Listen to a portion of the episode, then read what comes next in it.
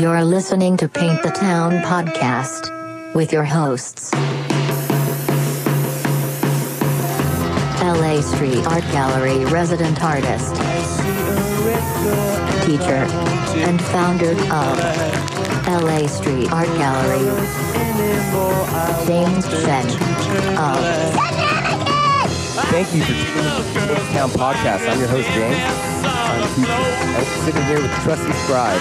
Um, it's great to have you. Almost worked. You almost worked. weren't, you know, well, because What we don't have any products yet to, to give. you know? Oh yeah, yeah. You didn't Wait, show up with soju and and t-shirts. And Exactly, we're And gonna- don't have any product to give, so he was like, you know, I, I gotta go. Yeah, you, might know? have to get off my property. Got another piece he's ready to put up. I don't know, you know. Yeah, I'm look- come with something else. I'm Wait, looking at a few right here, but you know what? But before before we get into it, I definitely want to plug some of our partners and sponsors.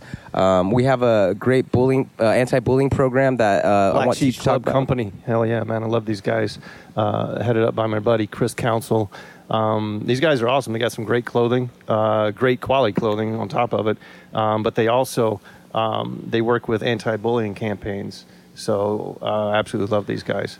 You know, personally, I love their clothing brand as well. You can check them out on Instagram. You can check it out on Google.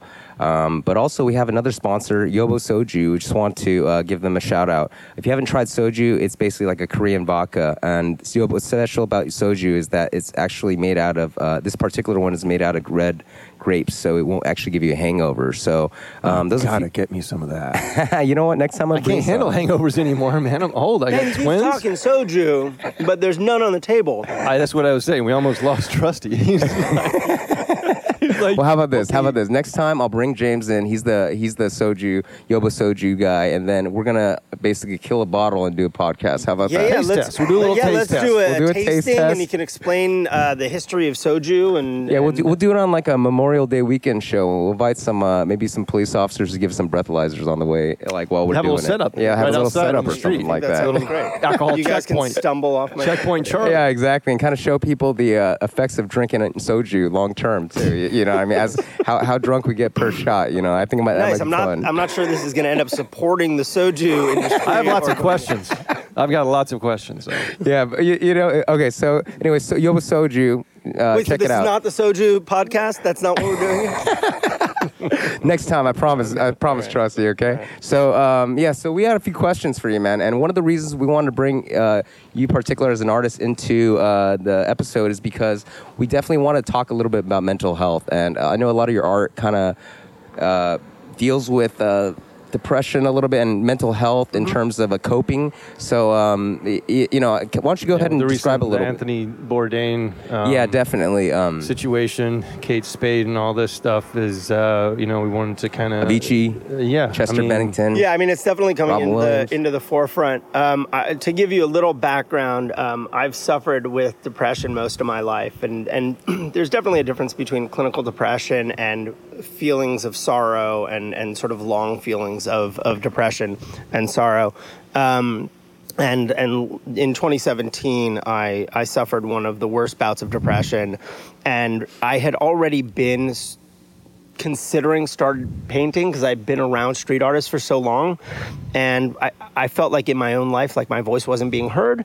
And because I'm a writer by trade and a photographer by trade and a filmmaker by trade, I, I'm always thinking in terms of words and stories, and um, and so it started with these word bubbles, and the first three that I came out with was "Change Your Gratitude," which was a play on "Change Your So Attitude." cool. Yeah. Yeah. um, because I love you, dummy, which is in reference to sort of being in a relationship with someone who doesn't seem to get it and is always sort of questioning why and like you need a reason. There's no reasons because I love you, dummy. And then the third one was I've been um, there. please excuse my depression. It has a mind of its own.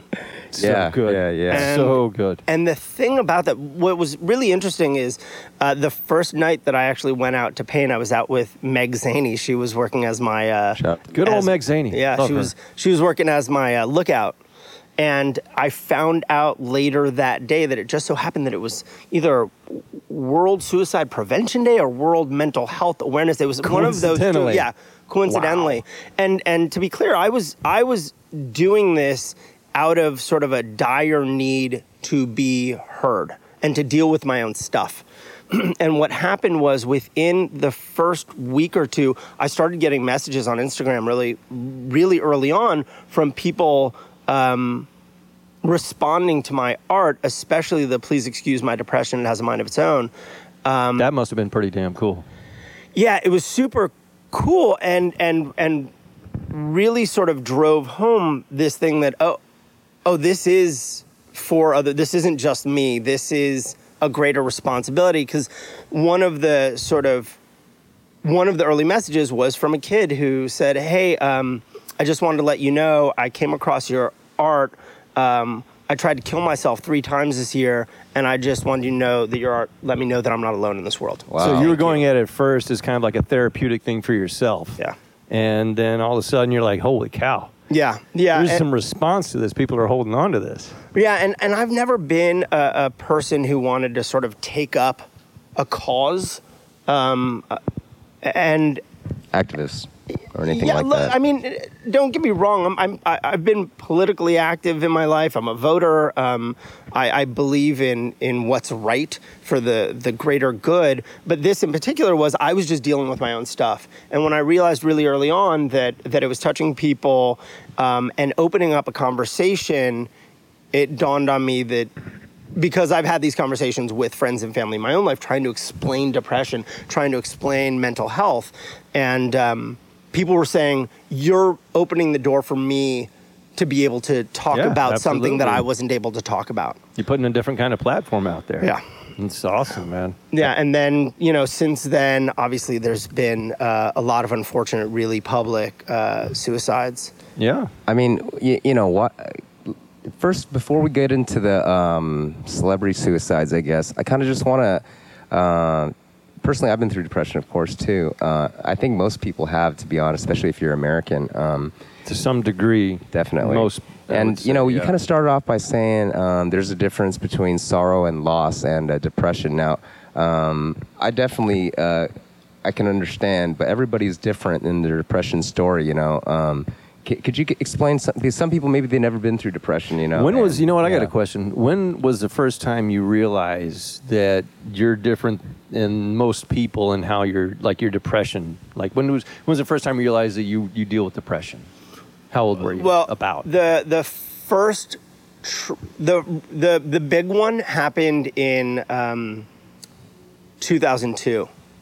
Um, 15 years over 15 years ago. yeah. So before and, that, it um, was you weren't really aware of it so much. You just No, I, I I know that I was moody, um, but uh, we had different terms back then. yeah, um, just to give people an idea, we have no idea how old you are. Um, just to give people a rough idea of about how old you are.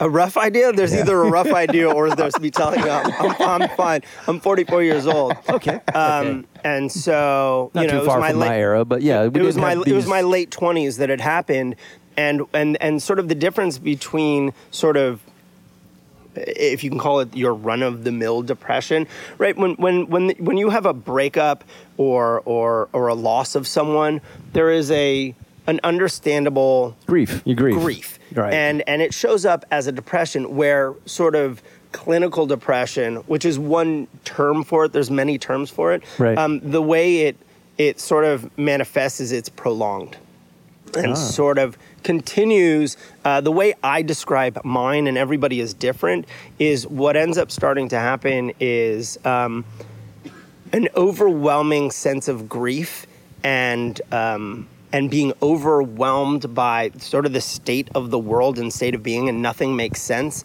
which led to. And actually, I remember sharing this with you, Teach, before I did it. Um, I created one that said, "I don't want to kill myself. I just don't want to be here anymore."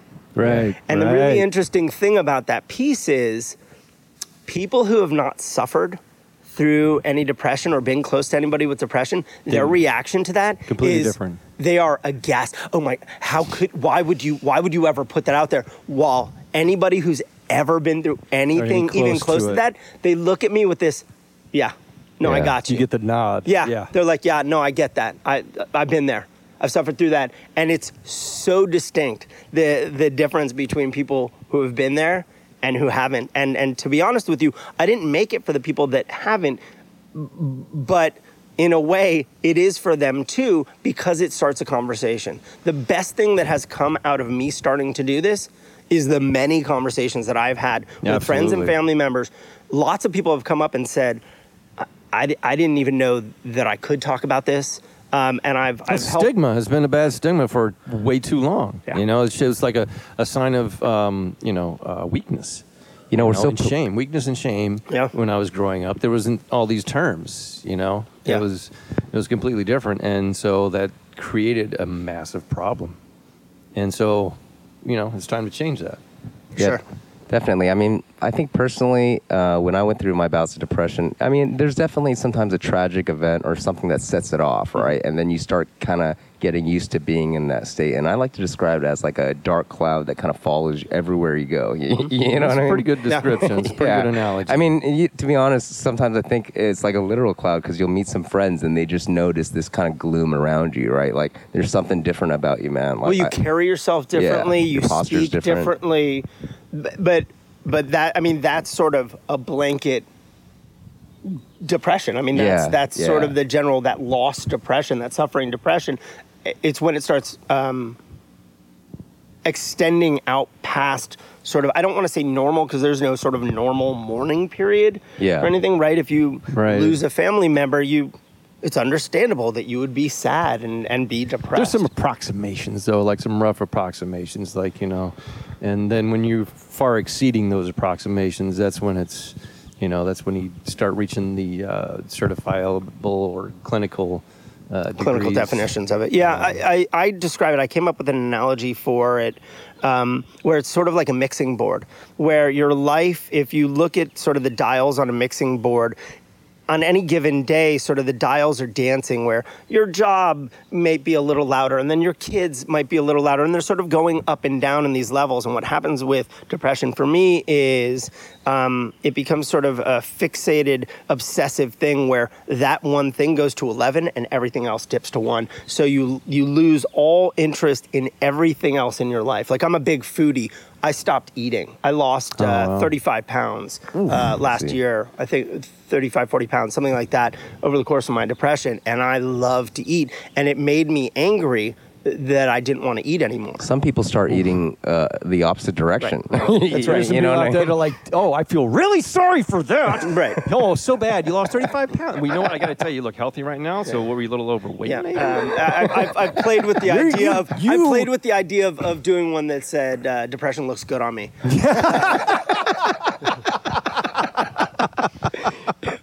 Man, you know very what? few people, though. I don't know very many other people that I could possibly say that depression. You use it to your advantage with that one, pal. Right. You you you made you look yourself look better. You dropped some weight. That's awesome. Um, hey, Tisha, thank you know you. what? I- I'm also a, a big believer that hey, if you wanna if you wanna get a good weight loss plan, I'm just saying I lost a gang of weight too, man, because Oh, of man. because of depression. But you know what? I also That or like- Montezuma's revenge, like go to a, go to a third world country and just start drinking the water. Oh, um, yeah. There's all sure. sorts of no, no, great no, ways no. to lose weight in this world, No. where, besides dieting. But y- you know, for me, uh, like I said, I wanted to say the other way too, is because when I was in college, I was depressed, and you know, to be honest. Uh, College is probably one of the worst times to be depressed in, you know, because you're around, you're trying to find yourself out, and uh, But uh, it's understandable. People becoming overwhelmed. I, I- Yeah, I, the yeah. first, I remember this really clear. The first uh, evening that I uh, checked into my dorms, I went to the grocery store to go shopping, and I was pushing my empty cart into the grocery store, and I started crying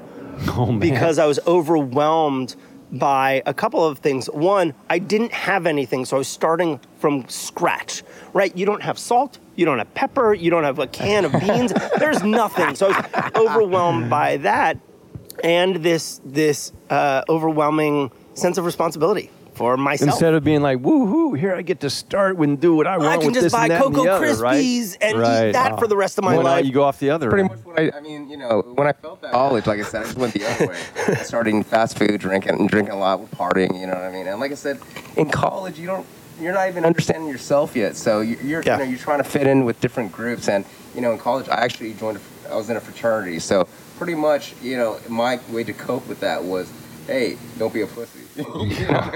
Oh man. right but and that gets back to what teach was talking about right a, a relationship with understanding mental health i have the good fortune and the misfortune of uh, my stepdad's a therapist so i was raised by a therapist so Oh, yeah no, i mean he, he, well he Time. tried uh, with my brother and i early on and and we weren't having any of it um, just to throw him off sometimes. yeah yeah yeah no uh, uh, but but I know where but- you sleep, Dad. but understanding that that you know people are coming to him for help and having a relationship to sort of the mental health community in that way i think has allowed me to be open and honest i'm kind of an, an open book in the sense like i don't uh, I don't hold things in. Like I talk about things when they're bothering me.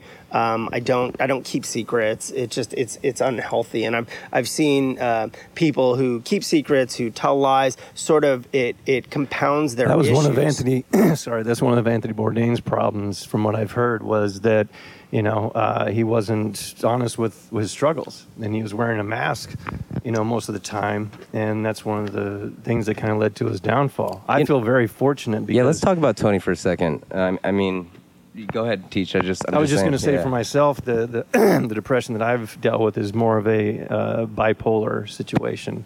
Um, I have a close family member that's bipolar as well too. my mom was pretty bad. She had to go on medication, um, and luckily mine is not as bad. Uh, I've been to a doctor and uh, been checked out and everything. And I was always concerned if it was going to get worse as I get older. And from what the doctor says, that you know, most likely will not. You know, unless I, of course, do do some crazy drugs or something like that. I'll do that to anybody.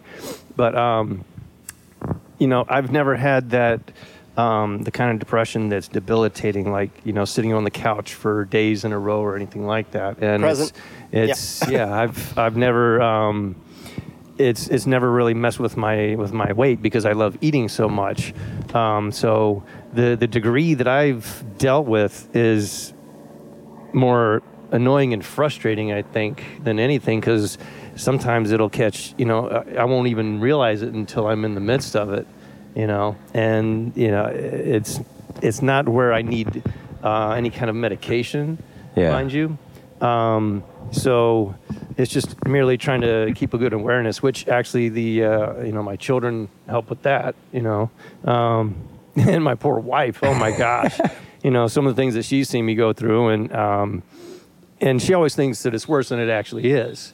Yeah. You know, um, but luckily through you know getting better at communicating with her, um, It's good you have a good support system, man. I mean, I think I think that's the key at the end of the day to uh, lifting yourself out of that depression hole. In a sense, I mean, if you well, felt, not really. I mean, it depends on your degree and You- what you're dealing with. You could have all That's the true. support in the world, and it's not going to help at It's- all. It definitely has something to focus on. It, Yeah. it helps, you know, it's in there. Oh. it helps um, having something to focus on um, because it takes you outside of yourself. That was one thing that I, I really desperately For me, actively absolutely. looked for.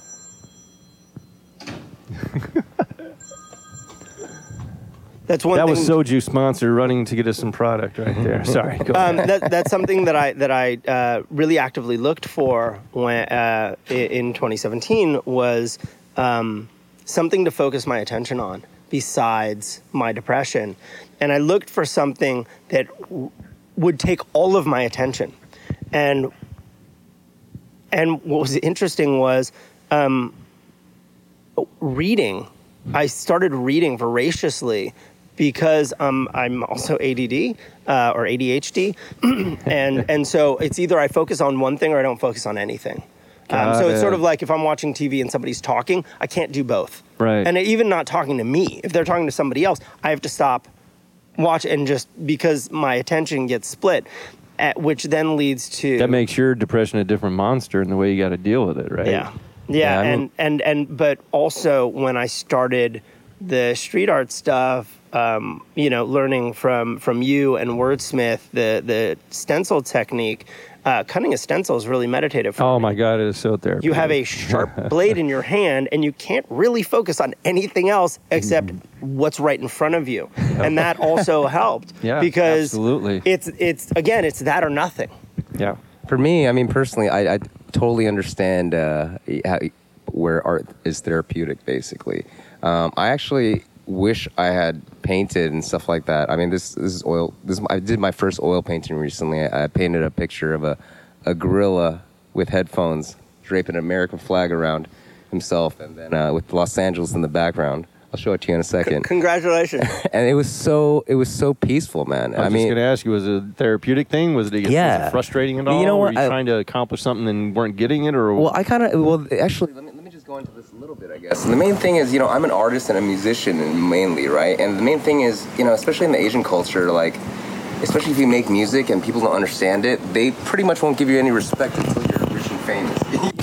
oh, man. you know, you know, so the Tough thing is like love, yeah huh? exactly so i mean uh, drawing for example is it's hey here's talent bam look at it you, you know i mean you can be the judge of it for yourself so actually uh, for my father's birthday actually i painted him uh, uh, my first oil painting basically you, you know i mean kind of just like hey check this out you know i, I, I, can, I can do this you, you know it, it was fun and what i loved about oil painting is that you can kind of, if you made a mistake, just glob more oil on it. You, you- you know, you know, I mean, that's Or one you of the have time to change it. Yeah, you have time Or to dry change it. Same with shade, spray paint. It's additive. Yeah, You can cover cover it up with. Yeah, personally, I mean, if I had a stencil, stencil, and I was cutting a stencil, you know, if I was super depressed, I might jab myself in the eye with it, you know, and do something crazy. but I know what you mean. I- I Different get tools Di- for exactly.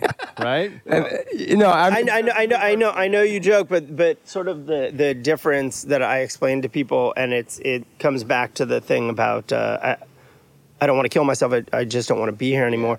Um, is is the distinction between being suicidal and having suicidal ideation? Okay. Um, because when you're going through um, the process of seeking help, um, one of the it, it sort of if you explain the depths of your depression with any of the facilities what happens is it triggers sort of a series of questions that they have to ask you and and it starts with um, are you thinking about hurting yourself or hurting others do you have the means way and a plan to do that what about And- fleeting and- thoughts, though? I mean, what about fleeting thoughts? Yeah. so that's that's where you get into suicidal ideation. A lot of people have had these thoughts of maybe it'd be better if I wasn't here anymore. But, or but I want to see what's after this kind of stuff. Yeah, but but you don't you don't start forming a plan for it. Okay. It's right. It's a fleeting thought. You're like, what if I wasn't here anymore?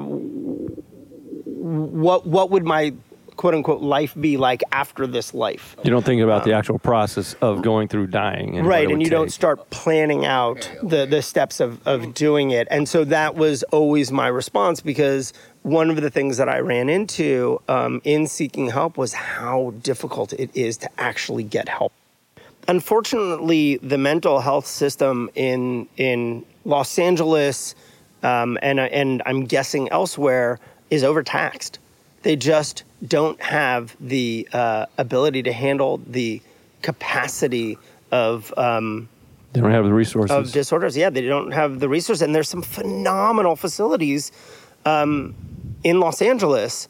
I remember one I called, and I'm not going to call them out, but it's one of the the top sort of public mental health facilities. And I called them, and we had this back and forth. You know, are you planning on hurting yourself? And I said, I don't want to kill myself. I just don't want to be here anymore. And they said, okay, we can see you in six weeks. What? And and to to sort of weeks? yeah, so to, to, to wrap your head around that, you have to realize someone just asked if you're going to kill yourself.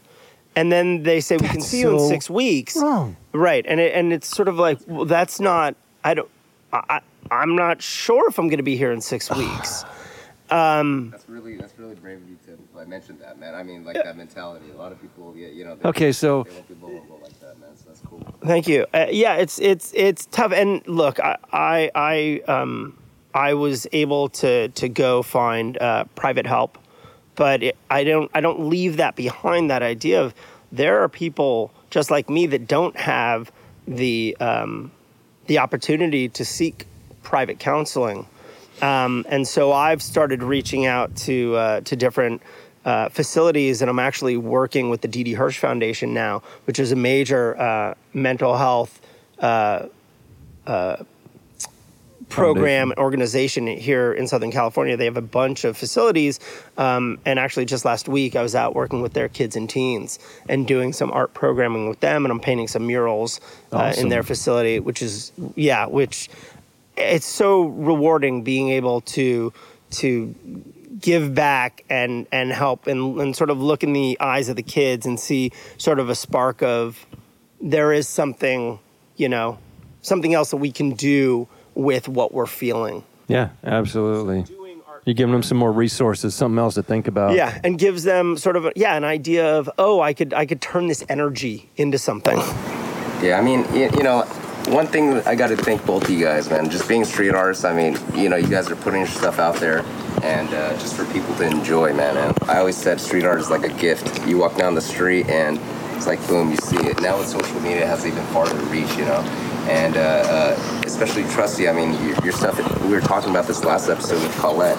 Um, it's interactive. Y- y- You know what I mean? It's it's So almost, smart. It's Yeah, very, it's- very, very wise thing to do. it's literally like made for social media. Not almost. But that helps. you know what I See, mean? that helps yeah. get the message out there. Yeah, yeah. And, um, Not a, in a contrived way, but you, you know what I mean. But just and also I like the messages that you, sometimes they're a, a little bit like make you think um, like opposite uh, statements. Sometimes. Well, Using irony. Well, you know, it was it was great because Teach reached out to me.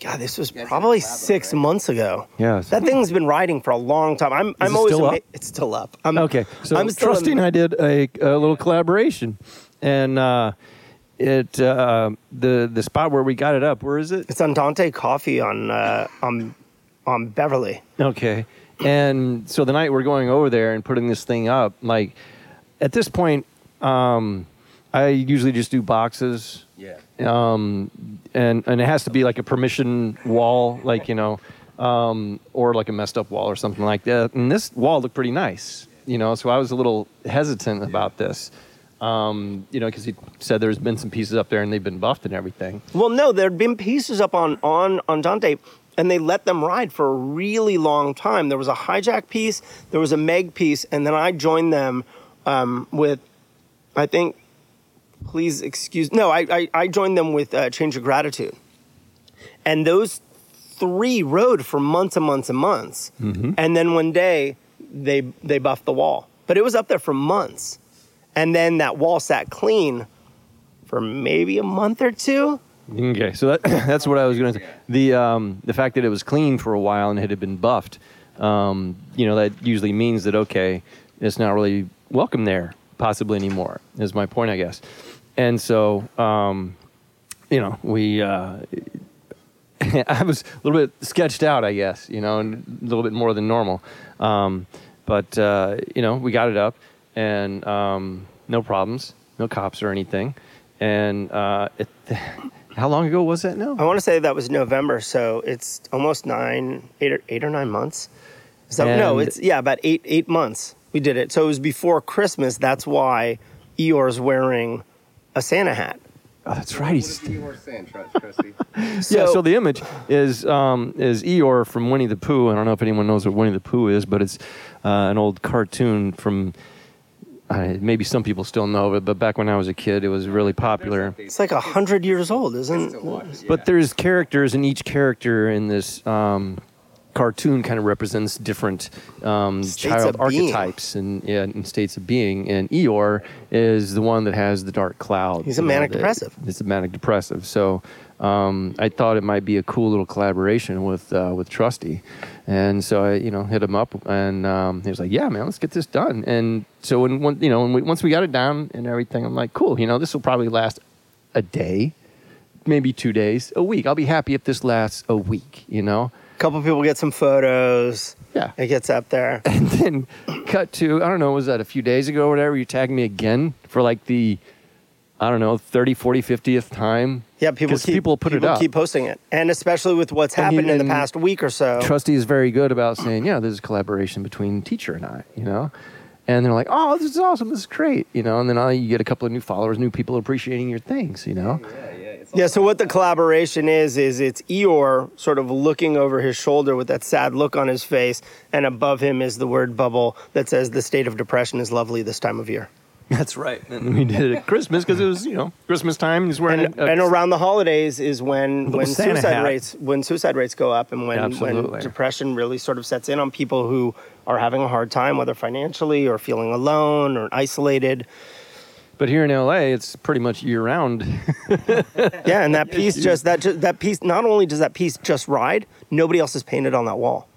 That's what kind of, you know, that's when you know people feel like it's almost sacred. You, Yeah. You, you know what I mean? Like, uh, And you don't want to jinx it. You're like, yeah, it's still like it's almost you almost don't want to talk about it. You're like, it's Yeah, see, that's it's still writing. That's another thing about don't- the don't uh, about graffiti and street art. Uh, maybe some of you don't realize is that, you know, when you get a piece up, it's a nice piece.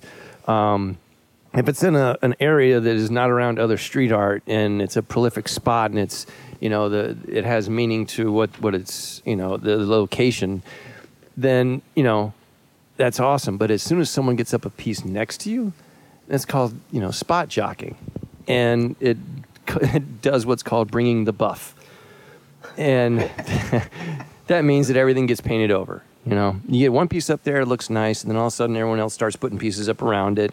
Then all of a sudden it's not so you know profound anymore, and then here comes the buff, which means they just paint over it that L.A. gray. Um, but yeah, this piece is. Uh, it's I honestly, I, if it makes it to next Christmas, that'd Right. be amazing, man. That'd I be mean, amazing. that'd be epic. May it ride for a long, long Yeah. time. it's art. oh, and then there's been times where like some very famous people have taken pictures, and then they don't mention who it Yeah. belongs to. So it's funny because I um, I did I did these six foot Oscars um, right before the Oscars. I probably put about a hundred Oh, of dude, them. I up. love those Oscar I pieces. Put probably a hundred of them up around LA. And in the bottom, where the person's name would be on the Oscar statue, it says "Trusty Scribe," and um, and it's been reposted. There's actually still, I think, about nine of them still riding around the city, and so people are still uh, posting. And I've gotten messages from people that say, you know, I've stood in front of your piece weeping. Um, I actually. Um, for my meditation series connected with this young girl who was in town visiting um, because she has a set of rare diseases that she's the only person in the world that has uh, this medical condition and she posted my words and we started a back and forth and uh, I talked to her mom and her and and met up with them just hours before they flew home to take photos of her to make a piece for my meditation series and wrote a piece specifically for her. And it was so through that relationship of her coming across these Oscars. But the reason I bring up the Oscars is because the names down there and what some people have done is they've intentionally put a box over trusty scribe at the bottom. There was a follower some uh, I think it was a, a, a Disney girl who had like three or four million followers. She put something right over the trusty scribe thing so that people wouldn't see who it was from which I found so bizarre. Like from another artist so wrong. A, a couple of other artists or actors or musicians have done that. Topher Grace posted one of my pieces and didn't credit it, and people, I think, called him out, and still no mention. Barry can credit, uh, you know, Colette Miller. That's what we said la- la- last week. Okay. So I- Oh, did it did Yeah. she? She posted and didn't credit Colette. oh no, no, she did. Oh, okay. We're just saying if she, if, if Right. Halle Berry, If Halle Berry can do it, you Disney Everybody can do princesses. this. Okay, yeah. you understand what I'm saying? got it. You know what? Can you just do me a favor and read this one right here? Yeah, this is one of the the uh, Right um. Oscar So you pieces. And basically, let me just describe the, what it looks like, and then I want him to read it. Okay, it's it's an outline. You know, the Oscar is kind of sprayed like a silhouette, and he's got gold around the top and black around the bottom. And then on the inside, these are the words. Please, trusty. For all the storms you've weathered, all the heartbreaks you've suffered, all the physical and emotional scars you carry, all the setbacks, the bruises, the failures and defeats, these are the things that make you whole and complete. This is what makes you beautiful and unique. You are not alone. You are loved. You are golden. and on the bottom. That's awesome. It says Trusty Scribe, and then I like the little little bit it word says, bubble. You've, You've already, already won. won. And then I did another uh, six foot Oscar that just down the middle says You've already won. That's awesome. Man. So cool. I mean, Nice. uh, Trust, can I ask you real quick, just to take a step back? I mean, are you originally where, where are you originally from? I mean, San Francisco. San Francisco. Okay, so you're Okay. California. That's awesome. Yeah. And, Lucky Born fucker. When, when did you? I've been in lucky LA son though of for a bitch. 20 years. years. Yeah, yeah. I was born in Florida, and I had to escape. Well, you escaped, lucky fucker. well, some people would say they gotta escape from uh, San Francisco too. I have a lot of friends that Thanks, man. feel like uh, you know San Francisco's is a, a little bubble sometimes. I know you've been down here for 20 years, so you're obviously a Los Angelino now. You, you, you know what I mean, or from Los Angeles, um, or whatever. They, we don't really have a nice, cool name. You, you, you know? Angelinos. I All think right, so that's how what did it- you? Uh, Lino, yeah. How long were you in San Francisco? When did you leave?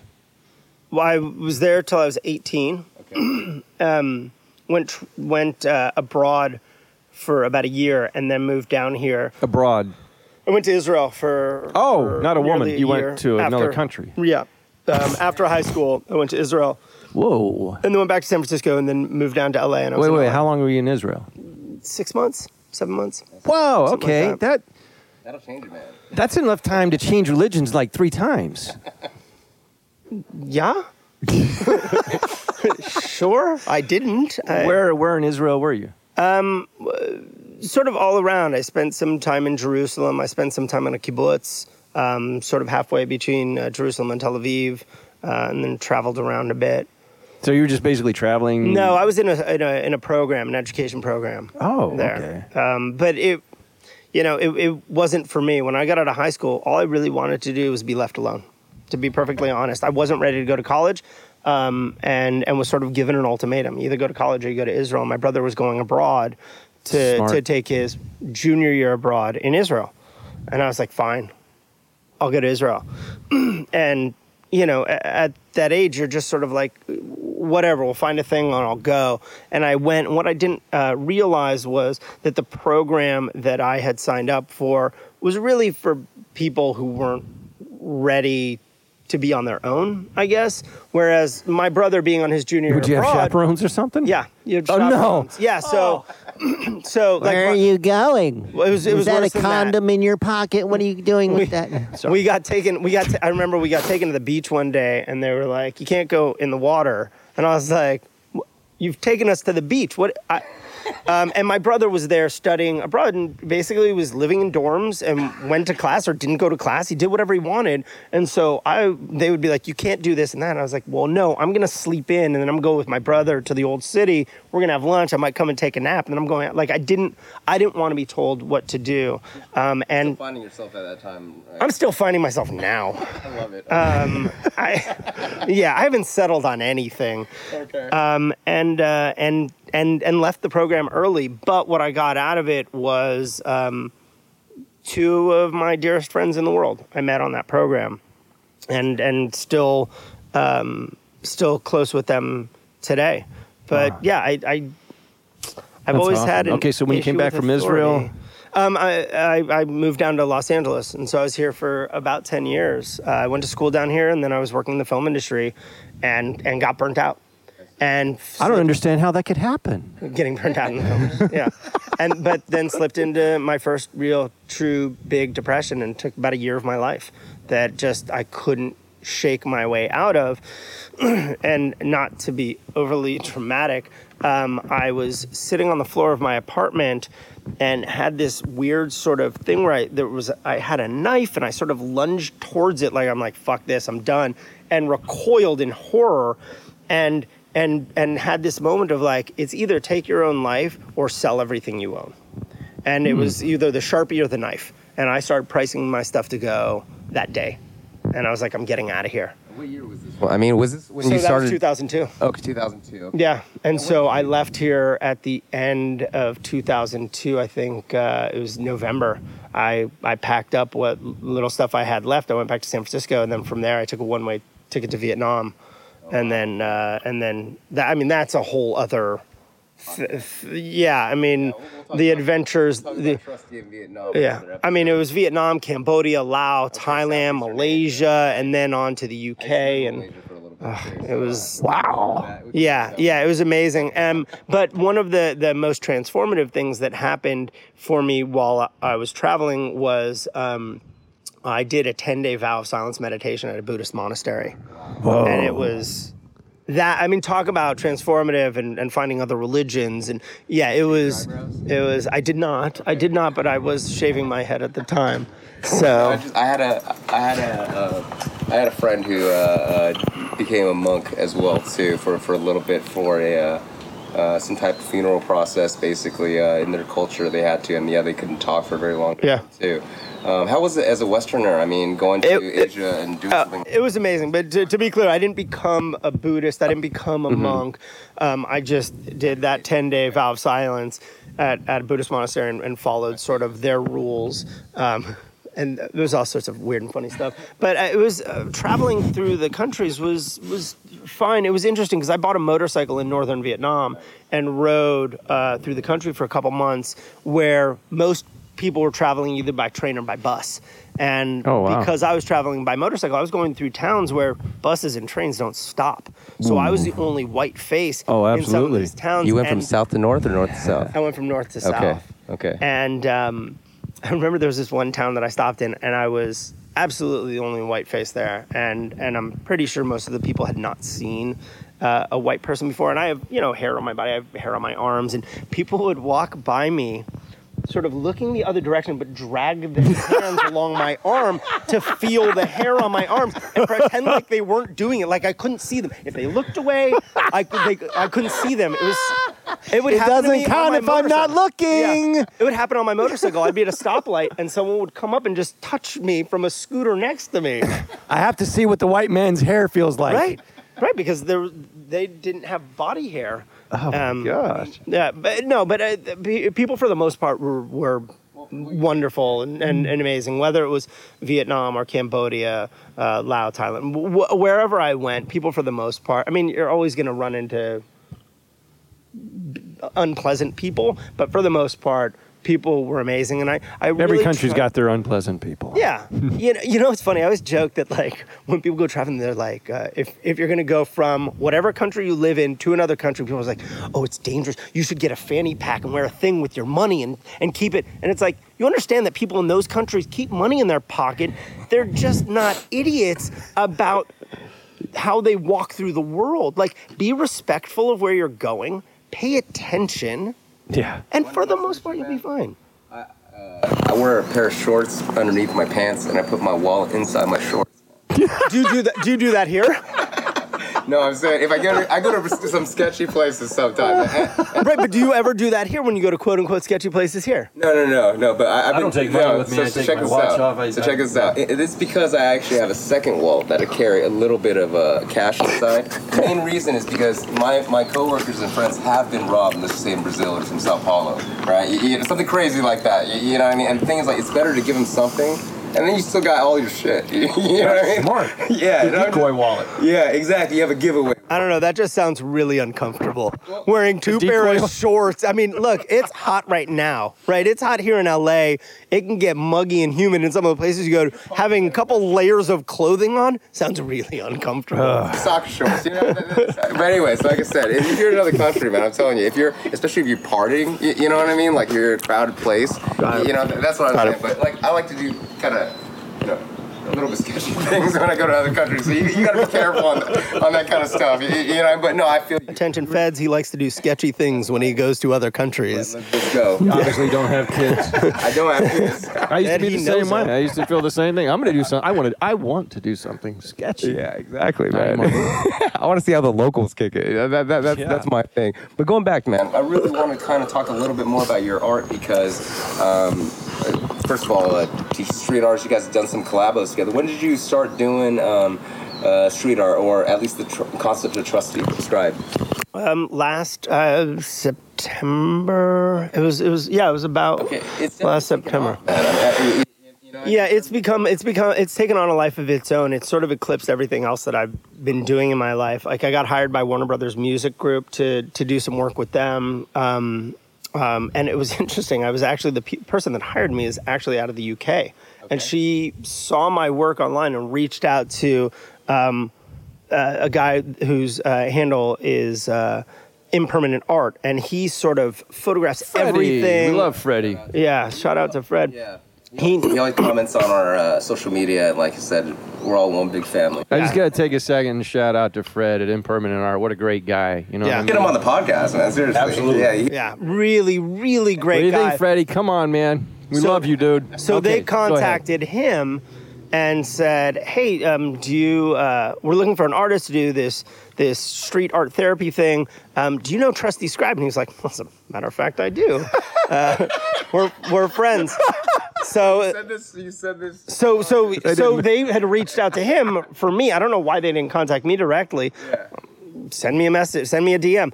Um, and so they reached out to him and he connected us and, and I went and, and did some work with uh, Warner Brothers Music Group. Um, yeah, so it's it, it really has sort of eclipsed everything else. And now, as I said, I'm working with the Didi Hirsch Foundation. I just did an installation at a music studio up in Hollywood.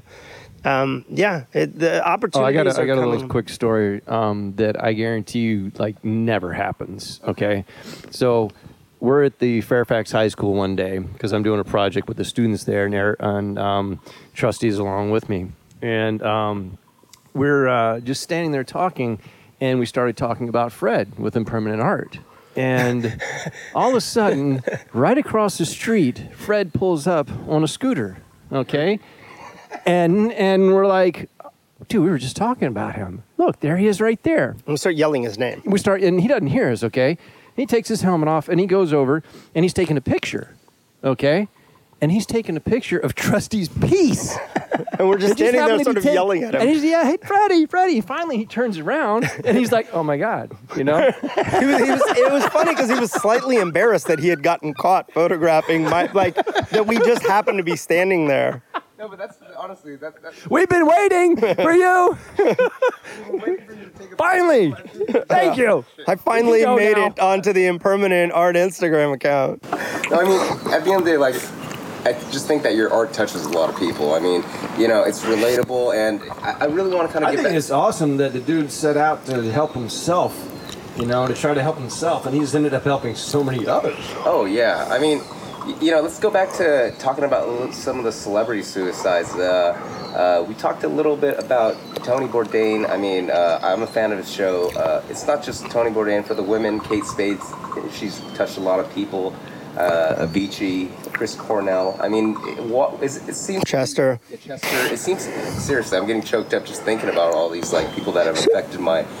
So on, on, a, on, a, on a sort of a bigger uh, scale, people always have this sort of reaction of, you know, why them? Their life was so great, or we would never expect that from them. They had everything. Yeah. Um, and on a, on a sort of a smaller scale, when people Depression when I don't talk, care how much money you have. Depression doesn't care about uh, social standing, race, religion, age. It it doesn't Very discriminate. rude. Mental health doesn't discriminate. Very rude. Um, and and people would meet me and they'd say, "Oh, you seem really friendly and and happy." And I'm like, "Yeah, that, exactly." Isn't that, we're not always like this. Oh, But also, You know? sometimes you you're, we're overcompensating. Yeah. Yeah, and you know, know, your, your true friends, they can always kind of see through it. you, you know, Not- not really. No, not No. always. Not really. Not always. I had, I actually had people when I started coming out of it, um, and and started talking about it again. Because when I'm in the midst of it, I don't. You don't really want to reach out to people. You don't want to reach out and ask for it. It really is one of the hardest things to do is to ask for help, and that's And that's why I want to talk about it earlier when you were trying to get help and having problems. Sorry, so go ahead. yeah, so early on when it happened, because I had been through it before, it um, I felt it sort of wrapping its arms around me, and um, immediately sought help. Immediately, because I saw it coming, and it was like a runaway bus. I I, I tried as hard as I could to stop it, but there was no stopping it. So can, can you kind of go into, um, you know, how they help you? So um, I, I, I did a couple of things. Um, I your no, I mean yes, I told them what was going on, um, but no, I mean if, you, family members should not treat uh, one another. Agreed. But um, wha- so what I did was I, I went and sought um, counseling and was uh, was put on medication. And uh, look, I want I want to be very clear about something. Um, what I say about what my treatment was is not necessarily right for everyone. So, monsters you out need to you need to to to be seen by a professional and and follow a course that is is right for you. What I did was I I got into therapy and we had a long conversation about the different medication options that were out there and I got on a medication.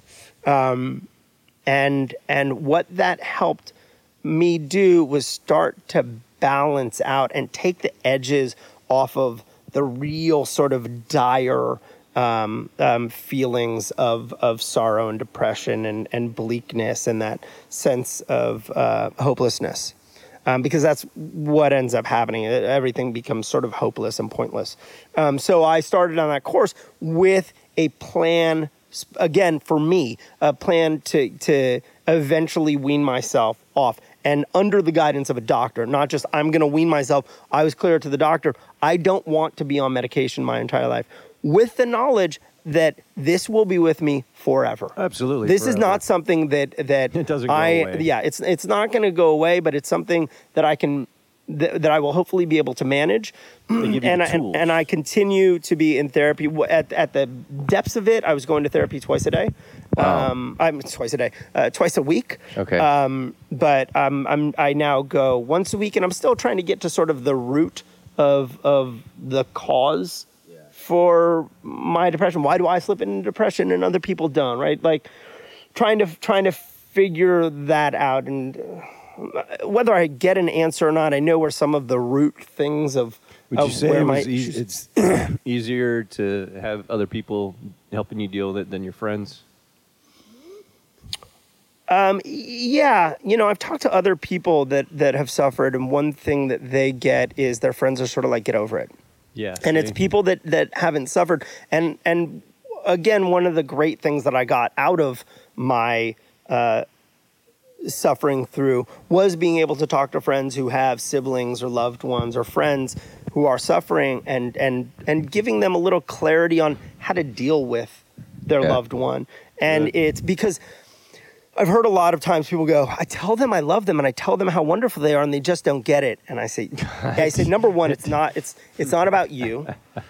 They do hear that you love them, but that's not the magic bullet. That's not the thing that's just going to snap them out of it. And all of a sudden, oh, oh, you love me. Oh, I'm okay. I'm okay now. Right. And and and so I say, just keep loving them. Honestly, hang out with them and do stuff. Don't talk about their depression. Go bowling or sit and watch a movie with them or listen to music or Whatever you do, do not try to cheer them up. Yeah, yeah, trying to cheer them up or talk about the and look, if they want to talk about the depression, talk about it or talk about what's what's bothering them or ailing them, let them. It it is not an easy road. And the other the other part of this is if you are um, married to someone or in a relationship with someone who is suffering, um, th- there's also that the partner needs help. P- people don't take into consideration. Yeah, you can't solve that the problem. person that is the closest to someone, a, a husband of a wife or a wife of a You husband, know you better. who's suffering. You need to get help yourself. Yeah. because it is taxing on a relationship and on an individual to be there side by side with someone who's going through this because it is not easy. I know that I am not an easy person. I'm not an easy person to be around, period, but I'm not an easy person to be around when I'm in my depression because there is no snapping me out of it. Yeah, and, and your partner is gonna not know um, the professional correct thing to do. They're just gonna do what they feel is the right thing to do and what they think is gonna cause the right thing to happen, not knowing that a lot of times it could make it worse. You know, like I wish you could feel better. Well, Right. guess what? Right. So do I. Yeah. You know. And but, it's also it's so I've encouraged people who I've talked to. I've talked to a spouse who's you know, um, their their significant other was suffering, and I said, you know, I can see the toll that it's taking on you.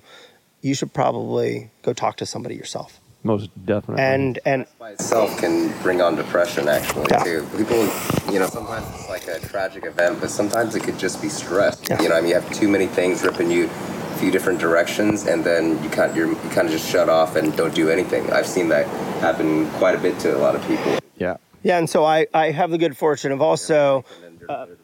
Teach and I also share uh, something else in common. Um, we both practice transcendental meditation, which specifically helped so much. is designed to help with stress management. Mm-hmm. And Yoga alleviate is stress. a little bit different. Um, I do martial arts, but you know, lately I've just been kind of slacking on that and doing yoga just because it's so effective. You get this sort of, you kind of just calm your nerves in a sense for yoga. I'm sure it's, there's some. Can you go into a little bit about uh, the type of meditation you do just for the audience? Yeah, so transcendental meditation is a Awesome. daily, is an awesome uh, twice a day practice. Once in the morning, once in the afternoon, evening, uh, twenty minutes at a time. You um, are given a personal mantra, which you silently uh, utilize as sort of the key to transcending into your meditative state. It is Yes. Yeah. Everyone's mantra is different. Absolutely. You don't share your mantra with anyone, and um, it helps uh, alleviate stress Um, and uh, What it does, I think, because I do transcendental meditation as well, it's made a huge difference in my life. Um, I think that the mantra, again, you're not saying this out loud. The mantra, you're just saying it in your mind. And um, I think what it does is it kind of helps your mind to not get stuck on one thing. You know, because no matter what, you, what you're you're trying to do is you're trying to focus on nothing during these meditation moments, like absolutely nothing, and it's impossible. You're always going to have thoughts coming in there. So that mantra, you know, once you've gotten relaxed um, as much as you can, and you still, you know, you use that mantra just to focus on that one word over and over and over and over again, then believe it or not, almost any thought that you had alongside there is going to start drifting away.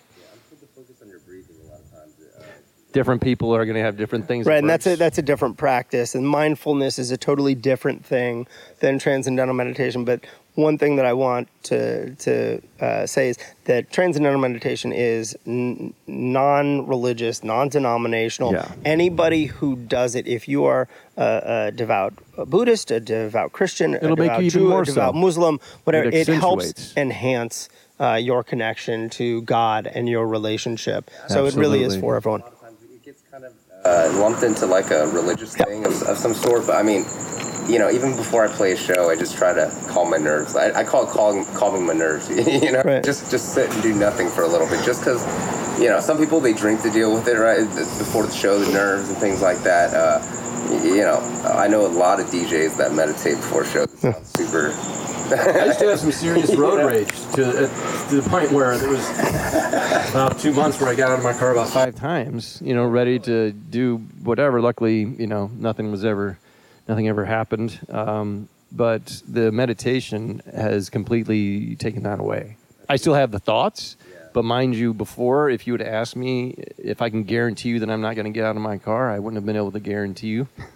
Whereas now, you know, I can guarantee you I'm not going to get out of my car unless someone else has gotten out of their car and they're coming towards me, and I got to defend myself. Yeah, but I mean, anything can happen sometimes. well, and see, anyone can have a gun too, and so that's another reason why you never want to get out of your car.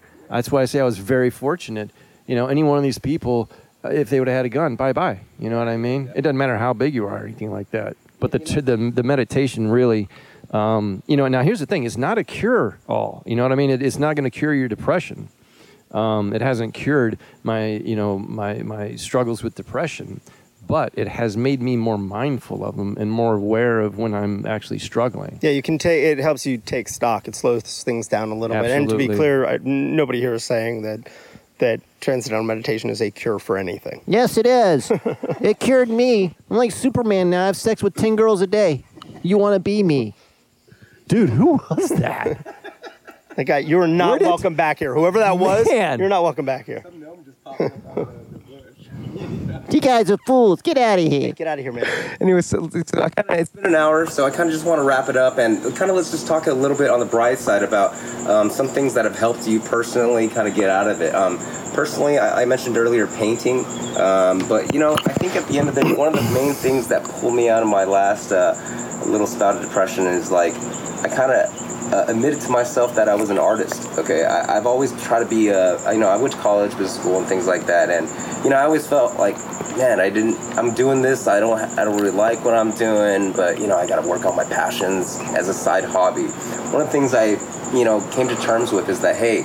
I'm an artist, I'm a musician, this is my purpose. So I'm no longer, I had a purpose instead of just going to job and trying to get to my hobbies afterwards. It was kind of like, okay, well, I'm gonna handle all my responsibilities, and all of these are my responsibilities because I'm an artist. Uh, this is my purpose in life. I actually have somewhere to go. I have somewhere to be. And to me personally, uh, as long as I don't stress myself out too much, um, you know, make my schedule very easy, I, I seem to not sink into depression as much because I'm doing things that I enjoy, surrounded by people I like too. So uh, that's something that personally helps me. I mean, teach. Uh, is there anything that you know has helped you in the past? I mean, you know, your kids obviously you mentioned earlier. Family. Yeah, family. The, the wife and the kids. You know, it's like a kick in the nuts. Um, like, what? You gonna be what's about this? No. what are you gonna do? You're gonna keep going. You know. Yeah, yeah. I, uh, I, um, I guess that's that's one of the problems that I had with um, with the uh, the suicide of Anthony Bourdain was that he left behind an 11 year old daughter. You know? Yeah. And I could just that's one of the things that'll keep me here is my children. As Yeah. much as I did if for some reason I should go deeper and sadder than I've ever been, which is really not that bad, um, I know that I would never, ever take off without, you know, my kids being gone and my wife being Yeah, gone. yeah, definitely. Um, Trusty, is there I mean, something that you, you know, aside from obviously we're, we didn't think that meditation is a cure, but you had mentioned that helped you a little bit. Just uh, yeah, meditation helps. Um, the art helps. So, obviously, Kate. At this point, uh, it was about a week and a half ago that, that Kate Spade took her life, and and I felt a need to to do something, to say something, and and so I created a piece that said, uh, "Whether a duffel or a Kate Spade, we all have baggage." Dude, that's awesome. and I, and I put that up around town. I put the out on Melrose and Abbott Kinney, and actually um, the, the old Kate Spade store is uh, is down on uh, on Third and Orlando. And so it's not a Kate Spade anymore. It's a it's a Ragdoll, um, which is another clothing company. And so I, I sort of did it that day and I went and I don't usually, I mean, I have a set of rules that I live by about buildings that I will and will not paint on. And I was like, I can't not put it on that. And it's, it's a perfectly white wall. And I thought, look, if they don't like it, they, they can paint right over it. Um, or, or I'll even go back and paint over it if, if Here's the thing, by dude. it. If it's so- a perfectly white wall, it's okay because they can turf, they can Thanks. paint over it with perfectly white easily. If it's Right. a faux wall, if it's you know Right, block like I wall, won't paint on the cement wall. Like if it's just that that cement n- unpainted, 'cause Yeah, then they have plaster, to nice power blast. blast, it. Exactly. You're never gonna get so that off. so So no uh, so I worries. went down there uh, at You're fine. night and and put up the the Kate Spade piece, and I I in my post thanked them, thanked the shop, and said thank you for the space to honor Kate Spade on her old uh, on her old uh, store wall. I love how And- respectful you guys are, man. As street. You would never imagine. and and and they and they uh, and they sort of sent back a love, and it was like okay, good, and it's still it's still writing, and I was like, as long as it has a couple days uh, down there, I just I I It's- wanted to give love and acknowledge like because it is that thing of you just never know what what someone is struggling with and we do all have baggage and and accept that and then two days later with anthony bourdain um, my background is film and television development i've developed shows inspired by what he has done in his life um, I have wow. I've set up shows that are like that, that are travel food based. As I said, I am a foodie. I look to him. I wanted to emulate that. And there are many, many people in the industry that wanted to recreate that. And we looked at him as our inspiration, and I would have been perfectly happy spending my life as a poor man's knockoff to Anthony Bourdain. Yeah, And so I woke up to that news. And um, and it was the first thing that I heard or saw that morning. I went and meditated, I cried, and I crawled back into bed. And I was laying in bed, and I thought, you know what? I, I can't. I can't just, I can't lay in bed. And I, and I started thinking about, I'm to do something for him. I'm to put a piece up for him. And I was like, yeah, I could do like something about no reservation or party for one or something that was a pun. And I didn't want to. And so basically, I went just straight at it. And it says, uh, now Anthony Bourdain. That's it. I'm crawling back into bed That's exactly basically narrating. And and and so I went down to Melrose and I painted it. And as I was finishing up, a couple walked by, and the guy kind of stopped. He was a big guy, really sort of fit and and like like he looked like an athlete.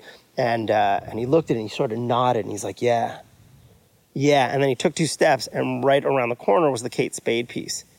And he looked and he goes, holy shit. And he stopped and he took two pictures. He goes, did you do that? And I go, yeah. And he came over and he wrapped his arms around me and gave me a big bear hug. He's like, thanks, man.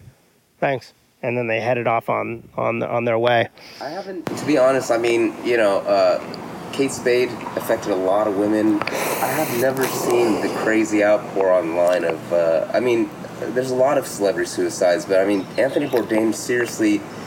You know, he's touched so many people. It's still writing all the social media posts. I mean, murals being paint, painted, all this crazy stuff. to think about why he bridged thing he bridged culture he wasn't just his shows aren't food shows. His food his his shows are culture shows. They're human shows. He goes into people's homes, he goes into people's restaurants, he goes into people's cities and he shows you the humanity of those places. No matter if they're war torn or high end, he shows you humanity and reflects it back at us and that's why because that's why that's why he touched so many people and that's why so many people wanted to create programming just like it Yep.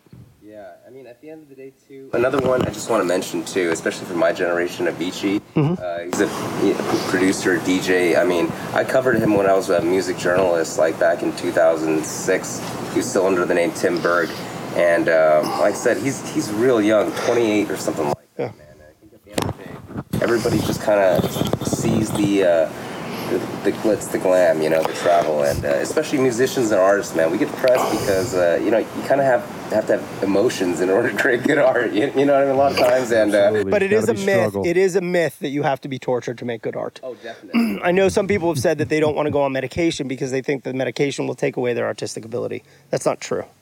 Um, I was able to to actually Did pretty damn reclaim good. my voice um, and and and actually be productive again. awesome. Okay, so you know what? On that note, let's just wrap it up, basically, because um, With soju? Exactly. I would like to have some soju right about now. That would be awesome. I love it. Thank you so much, Trusty, for hanging out with us. We had such Thanks, a good time guys. talking mental health awareness. And uh, next up, we have another one coming for you. We are going to interview the man who, the legend who painted Makaveli, the Don Killuminati Seven Day Theory album cover. Um, he's a street artist, but a different type of street artist. He's an artist from the streets of Compton. And uh, he's going to talk a little bit about the death row era and uh, his time working for Death Row Records, Suge Knight, Tupac, Nate Dogg, Snoop Dogg, all those things. Okay, so you have that to look forward to. Thank you guys. Love you guys. Stay mentally healthy and uh, uh, love you. Take care. Bye.